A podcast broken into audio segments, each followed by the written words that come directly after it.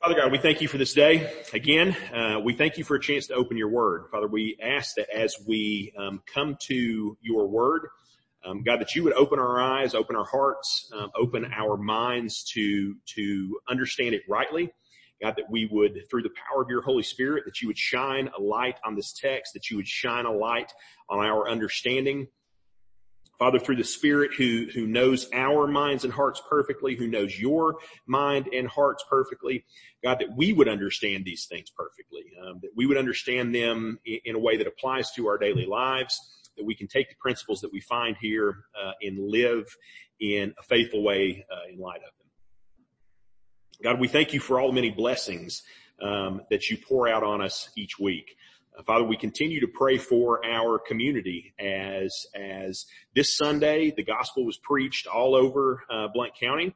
Um, we pray for every church uh, that lifted up um, the goodness uh, and the gracious message of, of the gospel today. We ask that you would bless our community, that you would bring revival, God, that as we, um, even though things have maybe calmed down in, in some ways uh, through all the issues that we've dealt with over the last year and a half, um, God, we still know that there are lots of divisions. Um, we ask that you would bring uh, faith and unity, God, that you would bring kindness um, into our community. Um, God, most importantly, that you would bring the message of the gospel, that people would hear the good news of Jesus Christ, um, that their hearts would be awakened to those things. God, that you would bring people to a knowledge of your son, that they would enter into relationship with him by faith, and, and God, that they would live um, changed lives uh, because of who he is. Father, we thank you. Uh, we praise you. We thank you for this time. It's in Jesus' name we pray. Amen. All right. Um, let me, um, if you got your Bible, turn to Luke chapter 12 if you're not already there. So what we're going to do today, I'm not going to have a whole bunch of introduction. We're just going to jump right into it um, because because I've got a long way to go and a short time to get there as I often say. Um, here's the question. Why is money such a big deal to God? Because it seems to be a pretty big deal to God when we look through the scriptures. The Bible takes a, talks a significant amount about money, about possessions. And we can get the wrong impression if we only read this passage out of context somehow. We could get the impression that maybe Jesus is unconcerned with money at the beginning of the passage. Because notice what happens is this incident that happens, verse 13, someone in the crowd said to him, teacher, tell my brother to divide the inheritance with me. But he said to him, man, who made me a judge or arbiter over you? Okay, so this, this dispute over an inheritance, as there often are disputes over inheritances, it seems like Jesus doesn't want to be in the middle of it. And we might misunderstand that to imply that he doesn't care about these things and that's not why he came. But the real reason I think is the case is that why Jesus doesn't want to be involved is because this man is not actually looking for an arbiter. He's looking for an advocate in this situation, right? He doesn't want somebody to actually, uh, you know, litigate this thing. He wants somebody to be on his side and to make his brother do what he wants him to do. And so Jesus doesn't want to have anything to do with that side of it. But Jesus has a lot to say about money. He has a lot to say here about money and any number of parables and encounters that we see throughout the gospels. Um, Jesus sp- deals specifically with the issues of money and wealth and how we use those things. So think about it. Go through, you know, the story of Zacchaeus touches on those issues. The rich young ruler, the generous widow, the rich fool. There are any number of stories that we could go to, any number of parables, all dealing with money and how we use it. Now, it, it may seem obvious, but I think it's important to start with this question. Why does God care about how we spend our money? Why does God care about that? Many people would probably say, man, how I spend my money is, is my own business. Well, in this story of, of, the generous widow, if you remember, not this story, but, but in another place of scripture, Jesus, it says specifically positions himself in the temple so that he can watch how these people are giving. You remember? So he's in a position where he can see that people are pouring big amounts of money into the, to the coffers or, or the, the generous widow who gives the two small mites, the copper coins. And so Jesus specifically pays attention to how these people are giving. Um, he's doing that still. Uh, Jesus cares about how we give. He cares about how we use our finances. He cares about um, all those issues and how they relate to our lives. And here's the reason why. Because, and, and you, this probably goes without saying, but, but we're going to say it anyway. Because money is often an indicator of the things that are truly important to us. If you think about it, there's, there's basically three currencies in the world. There's money, there's time, and there's energy. Everything we do costs us at least one of those three things. All of them are, all of them are things that we spend on things that we care about. And in the case of time, it's even something that we never get back ever again. And so the reality is, is that money reveals our hearts. It reveals our values. It reveals what we hold as important and worthy. And moreover, as a result, it's often a very sensitive issue. People don't want to be told how to spend their money, what to do with their money. It seems very private to them. Um, and so you can step on a lot of toes in, in a message like this. Like, I don't like talking about money. Um, I, I kind of hate money. Like, I'm, I'm really looking forward to that new heaven and new earth kind of Garden of Eden situation where we're just I don't know that it's going to be like that. Maybe we're not just going to be walking around picking fruit off trees. Okay. But, but what, however it ends up being, like I, I, I don't like having to, to ask those questions. Christy handles all the money, uh, in our house. She's the one that does the finances because I don't like it. I just don't want to think about it. I, I don't like that stuff. But we come to this passage as we work through the Gospel of Luke. Um, we've come to this passage that's dealing with it. Honestly, I was going to do, we were going to jump into our Psalm series next week um, because we are into the month of July like we've done, but I think I'm going to do one more message on Luke to kind of close out chapter 12 because there's another section that is tied to this one and I feel like it'd be weird to just like take a break and then come back to it two or three months down the line because it's dealing with this same issue. It's very connected to it. So we're going to do that one more week next week. But people are sensitive about it, right? Um, very quickly we feel like we have a right to our money and how it is used. We're entitled to it somehow. And so what I want to do is start by asking a question at the beginning and kind of giving a definition of, of this idea of what we would call materialism. And let me see, let me show you why I think it kind of opens this up for us. Look at verse 15. So he said to them, take care and be on your guard against all covetousness. So we've defined covetousness in the past.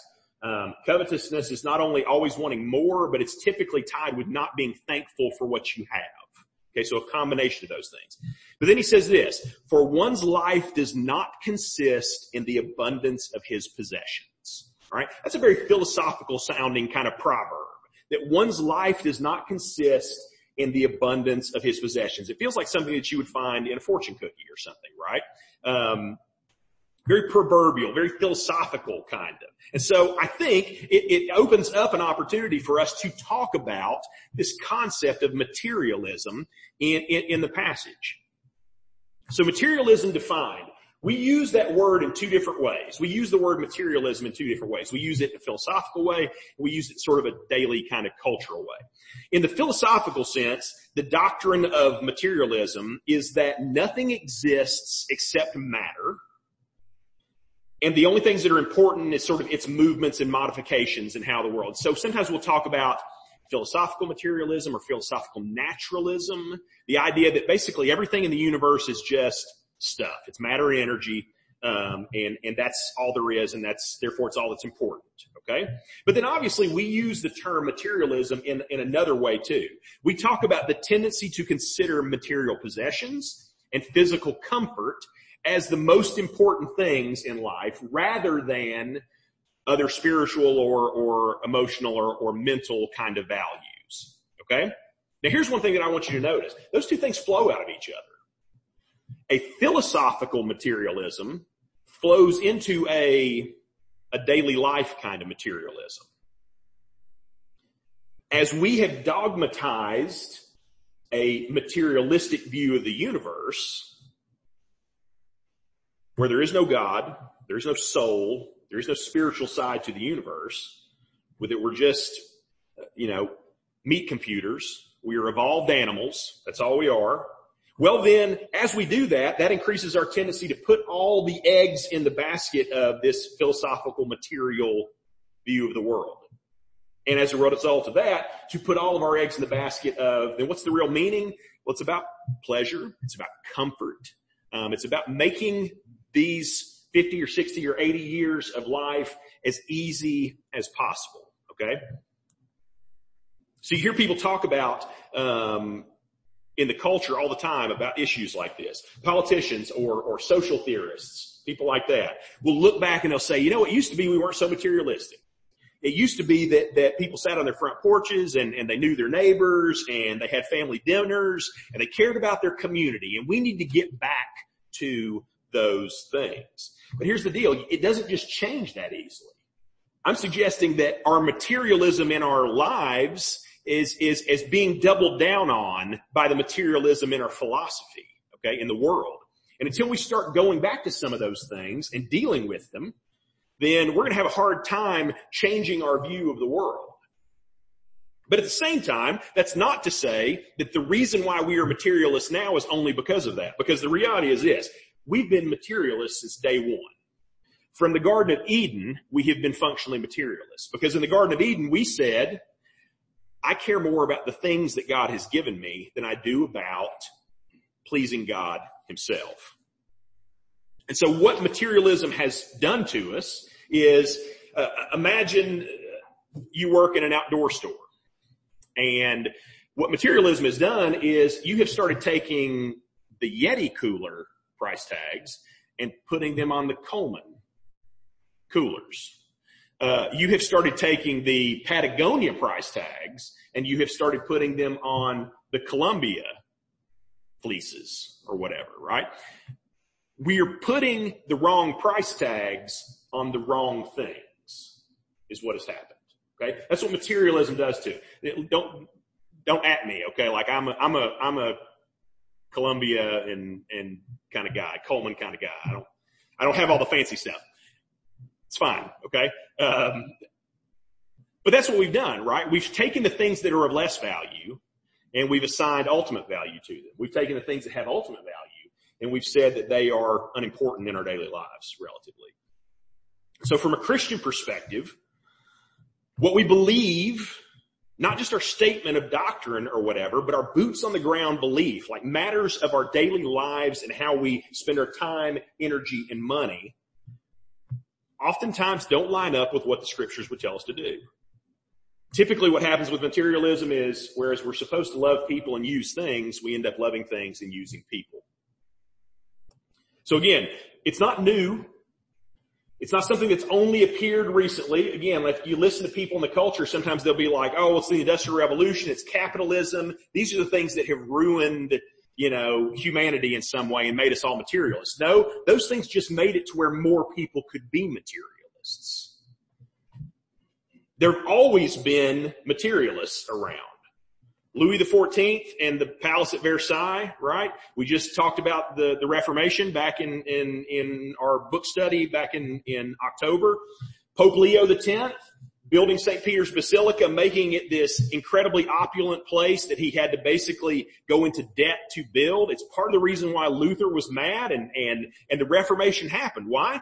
Because Leo was a materialist, right? He thought that what was most insignificant was to have this opulent building that he would be remembered for. You go all the way back to King Tut.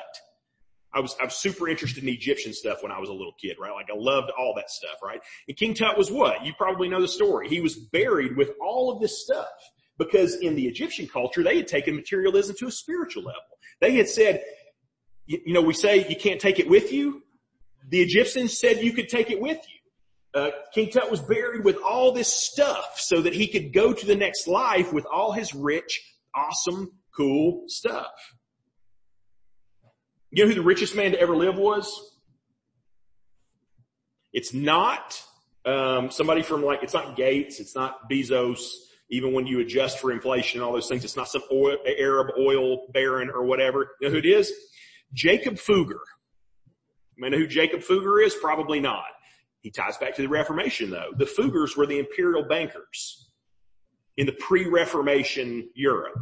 Uh, estimates are that Fugger's worth was about, his net worth was about $400 billion, which makes him the richest person who's ever lived, probably.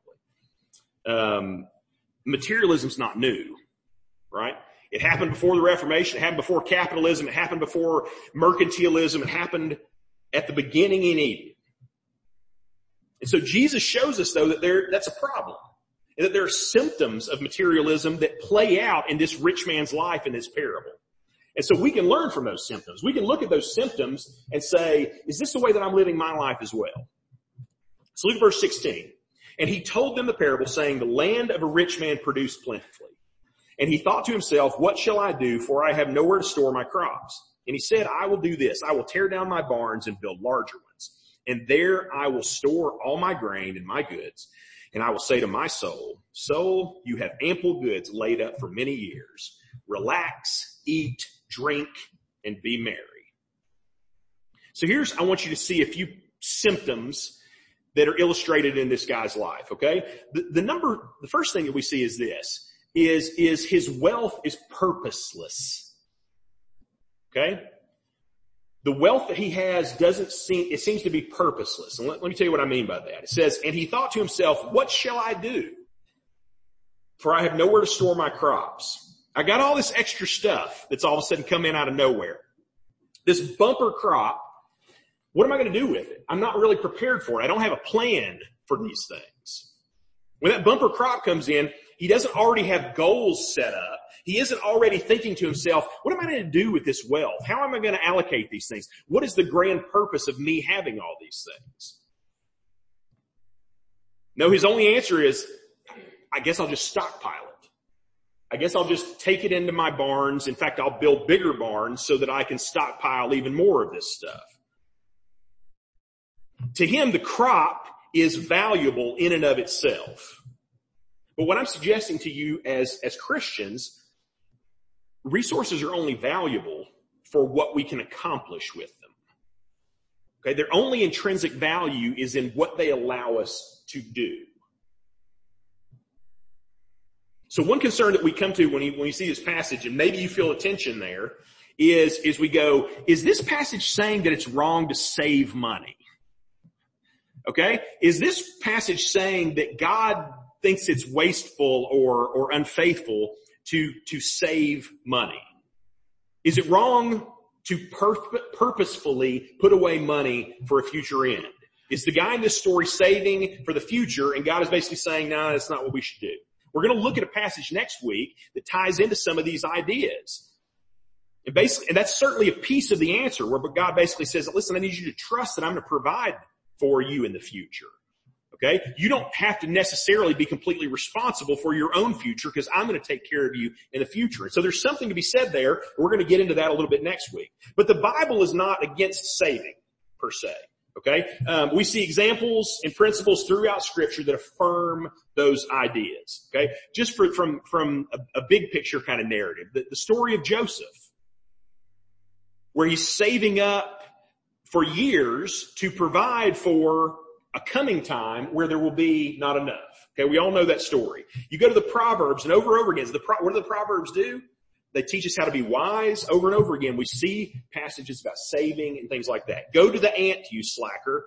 Observe its ways and become wise. Without a leader or an administrator or a ruler, it prepares its provisions in the summer and it gathers its food during harvest.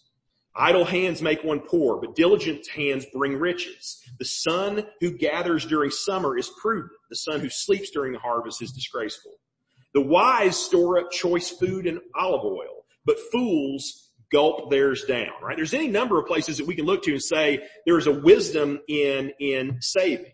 It's not wrong or unfaithful to save for important things, for, for home, for education, even for retirement. That's a wise way to live. But that doesn't, that doesn't seem to be this guy's situation is what I'm saying. His saving is not purposeful. It's just because it's there. There doesn't seem to be an appropriate goal to his saving. It's, the saving is an end in itself. And we have kind of an odd name for that. We call it hoarding, which is not the same thing as saving. There is, if there's any kind of goal that this has, it's, it's for his own com- comfort, right? His own opulence in the future, which we'll address in just a minute. But it raises that question, the difference between saving and hoarding. Like what, how do we, how are we supposed to think about those two things? We've certainly seen it over the last year and a half, have we not? We all remember the toilet paper scare of 2020, right? And we know why that was happening. Why was the toilet paper scare happening? It was because people were hoarding it. It wasn't because there was an actual shortage. The supply chain was still working pretty well. It was a little down because of all the stuff, but it was still pretty much working. It was because people were buying six month supplies of toilet paper that the system was messed up. Right around election time, some of that started happening again.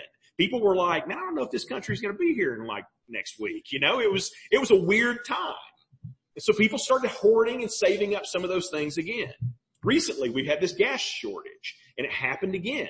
People are rushing to the pumps and filling trash bags full of gasoline like bozos and like all kinds of crazy stuff, right? And that was what caused the problem. It was the hoarding that actually caused the shortage. We're basically like kids when that pinata busts, okay? And you just grab it. Like you're just trying to get your pile the biggest. You don't care if it's stuff you like or how you're going to eat it or if it's going to make you sick. You don't care. You just want as much stuff in your pile, uh, as you can. Have you ever like seen, my kids have done this, or at least I've seen kids at my kids' pinatas.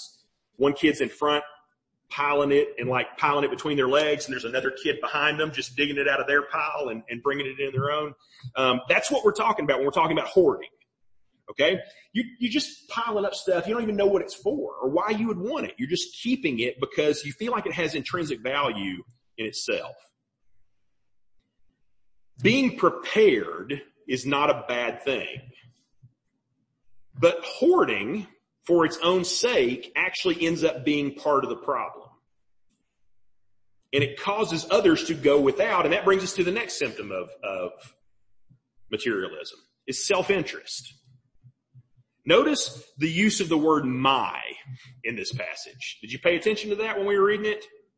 My crops, my barns, my grain, my good, my soul. The word my is conspicuous in that passage. There's this focus by this guy on his own ownership, his own well-being.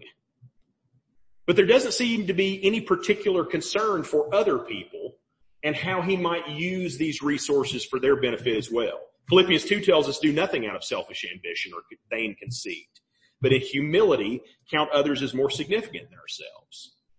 But there's none of that in this guy. He doesn't seem to be even thinking in those terms. I've used this illustration before. I use it a lot because I think it's a great, it, it, it clarifies the principle.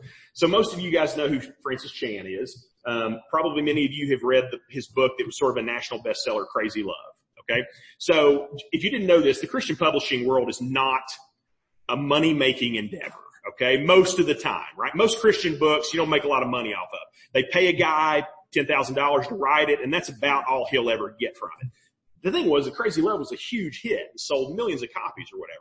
And so Francis Chan actually made a little bit of money off of it. One day he got a check in the mail for his royalties from the book for $250,000. Okay. For one check. And, and he was kind of surprised by it because he's like, man, I've, I've, I've written stuff before, but I've never made any real money off this thing. And so him and his wife were, were like, well, what are we going to do with this money? And the answer they came to is that they were going to give it all away. They were going to give the entire thing away to various ministry and charitable endeavors. And he said, some people from his church came to him and said, hey, you can't do that. Don't you think you should put some of that money back for a rainy day? And he said this. He said, but right now it's somebody else's rainy day. Right? Somebody else is having a rainy day right now that this money could serve and this money could help.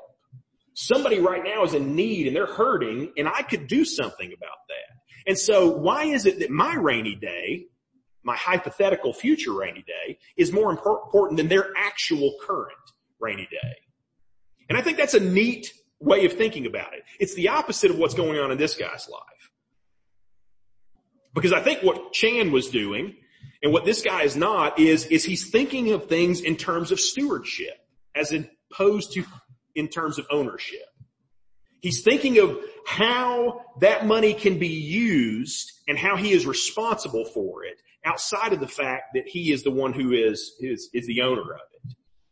An owner can do whatever he pleases, right? An owner can even waste his resources. He can throw them out the window, right? You have like the cartoony picture of a guy lighting a cigarette with a, with a hundred dollar bill or something like that. He can throw his money away if he wants to, but a steward can't do that. A steward has a different mindset. Even if he is in ultimate control of those resources, at the end of the day, they belong to somebody else. They're not his. Someone who is a steward has been tasked with using those resources wisely. Someone who is a steward has to give an account one day to the person who those resources actually belong to. That is the situation that we are in with everything that we. Certainly as those in Christ, but really as, as humans on the planet. We are not owners. We are stewards of what we have. Stewardship is a different kind of mindset. And so that's the second thing that we kind of notice. Not to have an inter, a self-interested position of ownership, but an other interested position of stewardship. Three, is it, is it demonstrates a wrong understanding and attitude towards work in this passage. Because what is this guy's goal? Like we said, he doesn't really have a purpose, but if, if he does have a purpose, it's in verse 19. He says, man, my goal is that one day I'm just going to be able to take it easy. Relax. It betrays a wrong understanding of our relationship to work as human beings. It's one thing to realize that age and infirmity are going to set in one day and the kind of work that we are capable of doing will change. And we need to make preparations, preparations and allowances for that. Like that's one thing. Okay. But it is another thing to think to ourselves, work is bad. Work is something that I want to escape from and free myself from and that being able to cease from work and dedicate more time to play or whatever is the goal of life. Man, that is not the way that we were designed. We were designed to be workers. That was pre-fall, okay? We were in the garden filling the earth and subduing it even before anything had gone wrong. Work is part of who we are meant to be. When you can't work, we, we can't rightly be human. That's a strong way of saying it, but I think it's accurate. We can't be human rightly if we don't work. And yet so much of our culture is focused on the idea of saying, you know what I would love to do? Man, I would love to be, and the phrase is independently wealthy. Love to be independently wealthy. But here's the thing that we never ask ourselves. Independent of what? Independent of God? I would love to be in a situation where I didn't have to count on God's provision or blessing because I just had all this stuff to myself. Independent of community, people in a community that we were in relationship with and responsible for in some ways. If what you mean by financially independent is, man, I'm trying to be in a situation where I'm not a burden to other people, then cool. I mean, I don't want everybody to live in their parents' basement for the rest of their lives, right? I mean, that's not what I'm, I'm saying. Um, but if we're trying to free ourselves from the responsibilities that we have to God and others, then there's a problem there. If I don't want to be beholden to God or beholden to man in my finances, then we need to rethink how we're thinking about money and life and work. Okay? And so, so a wrong understanding of work is part of the problem. And then this last one, a self-indulgent kind of attitude. Again, what does he say? He says, I, and this is, notice the wording, man. Again, it's word, weird. I'm not sure what's going on here. This may be a colloquial kind of phrase. I couldn't find an answer to that. I couldn't find a commentary that just was like, yeah, this is just like a way of saying it or whatever. But notice what he says in verse 19. He says, I will say to my soul, soul, you have good, ample goods laid up for many years. Relax, eat, drink, and be merry. Okay. Is it weird that he says, I said to my soul? These things. So the Bible consistently speaks to us about how sensuality, focusing on our sense experience of the world, and worldliness are not the way that we're supposed to live our lives as Christians. That is a complicated path to tread that we don't have time to talk about completely. Why? Because we're physical beings. We live in a world um, that we experience through our senses, and, and God has made this world as a, as a blessing and an enjoyment for us in any number of ways. And so we're not ascetics. We're not saying that, oh, you know what we need to do? We need to, you know, move into the desert, and dig a hole, and and make a diaper out of our beards, you know, or something like that. Like that's not who God has called us to be. Everybody's like, is that something that you do? Yeah, it's, that's what they did back in the day. They just grew their beard out and used it as a body covering. Maybe, I don't know. Um, that's not what we're called to though. We're not called to deny the good that God has put in our lives, deny pleasure, deny the, the things that, um, things are supposed to taste good. God made it that way. Things are supposed to feel good. God made it that way. But it's interesting that this guy uses the word soul. Soul, you have ample good laid up. Relax, take it easy, eat, drink, and be merry. As if this opulence that he's seeking, this sensuality that he's seeking is core to his being, his identity, his soul, right? He doesn't just say self, he says soul. So I think there's something there to say this materialism lives in a self-indulgent way. It thinks that is normal and right and good. It's fine for me to spend all my money on myself and do big, cool, fun, nice feeling things. That's the way the world's supposed to work. And the Bible says it isn't. It's not. The reality is, is this we find, and it's in verse 20. Materialism actually ends up costing you everything. Because God tells this man, you fool, this night your soul is required of you. Again, interesting that he would use that word soul again. Not just your life is required of you, but your soul is required of you. Your being, your identity is required of you. And the things that you have prepared, who will they be? Whose will they be? Here's the great irony and the great judgment of God when it comes to materialism. In the end, having all that stuff ends up costing you everything. So we can try to get technical on the passage and, and think in ways that it's not trying to point us in. Like when he says, whose will these things be after you die? Well, our answer would be, well, my kids. I'm leaving this to my kids. Is that, is that a problem? Am I not allowed to do that? That's not the point of this passage. We're not talking about the, the idea of, of inheritance stuff like this. The point he's trying to make is this. He's saying, you have put all of your being and life into your possessions. And when you die, whose will they be? You can't take them with you. You know the country song. You've never seen a hearse with a trailer hitch, right? You don't bring any of these things with you after you die. The story of the rich man who died when the executor of the will came and somebody said, how much did he leave? The executor said, all of it. Because you don't get to take any of it with you. All those things that you have placed your meaning and being and everything in end up going somewhere else to somebody else. The point is again, our resources on earth are meant to be used. They're meant to go towards a purpose and their value is only in how they end up being used. The second you die, everything you have on earth becomes useless. It's valueless the second you die. All the value in it is gone because the only value that it ever had was how you used it here. So all that to say, King Tut was wrong. Okay? It, it, it didn't work out the way he had hoped. None of that stuff came with him to the afterlife. And the scriptures you literally use this illustration of what, when we stand on the day of judgment, what is going to happen? We are going to pass through a fire. And all of our works and all of our stuff and all the stuff that we put value in is going to burn up in that fire. And the things that were of everlasting value will survive and we will carry them with us into the next life but all the junk, it's going to be incinerated and, and, and go to waste.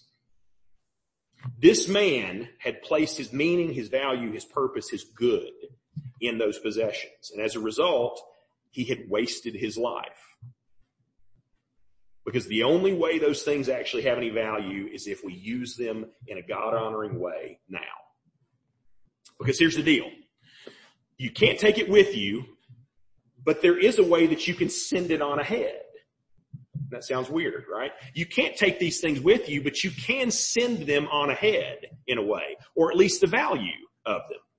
We can, look what it says in verse 21. He says, so this is the one who lays up treasures for himself, the rich man, and is not rich towards God. When we are rich towards ourselves in this life, then these things are wasted. But when we are rich towards God with our resources, then there is a way that the value of those things is, is pushed forward. That we store up treasure not for ourselves on earth, where moth eats and rust destroys, but we store up treasures in heaven where those things um, remain safe. And we do that by all the things that we've already talked about. We'll close on this. By recognizing that our material possessions can't and don't define us.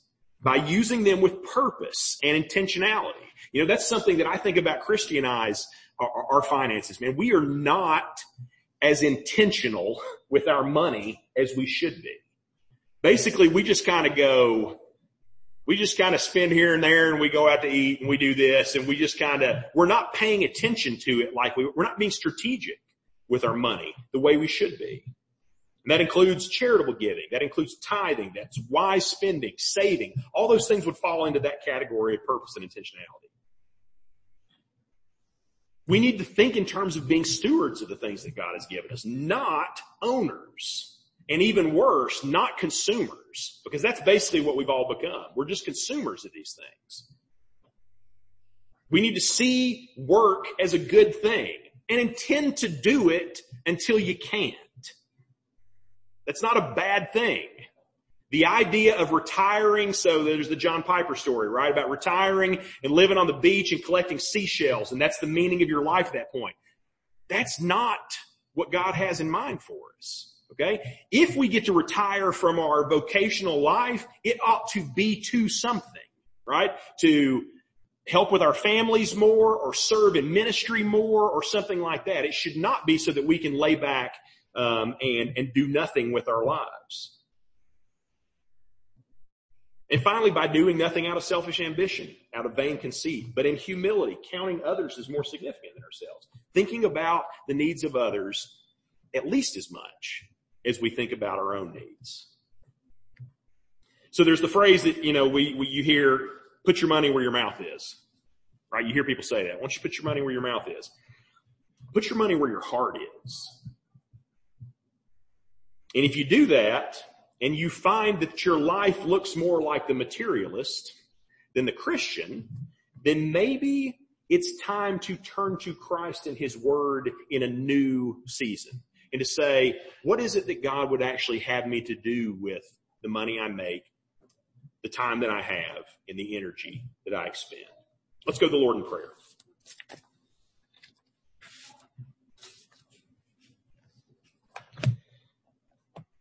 Father God, again, we thank you for this time, God, as we, as we have opened your word and, and talked about this picture, God, it's a, it's an uncomfortable topic, um, oftentimes for us. Um, we don't like being, we don't like questions being asked of something that is so personal, so intimate to our lives. And yet, that is exactly what we see over and over again in your scripture.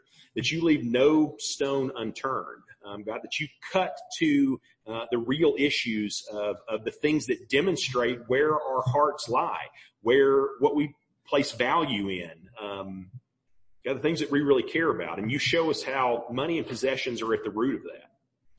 Father, help us to acknowledge what your word says about these, God. Help us to assimilate these truths and principles into our own lives, to live in a way that is generous as your son Jesus Christ has been generous.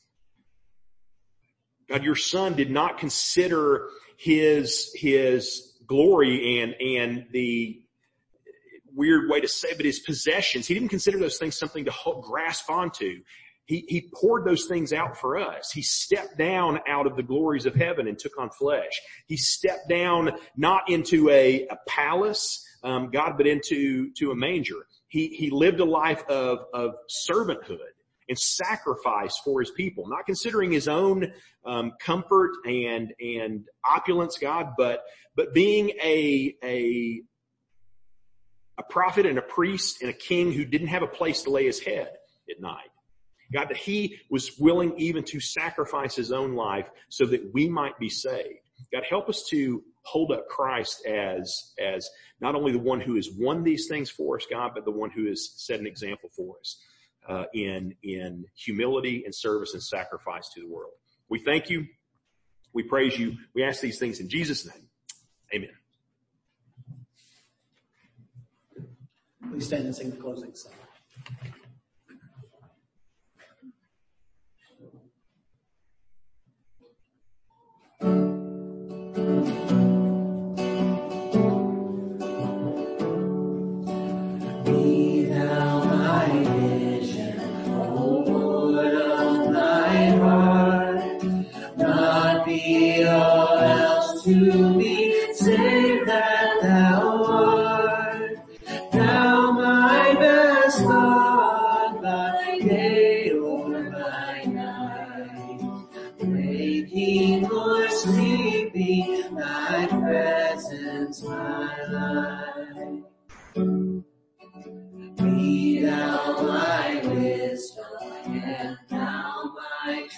word.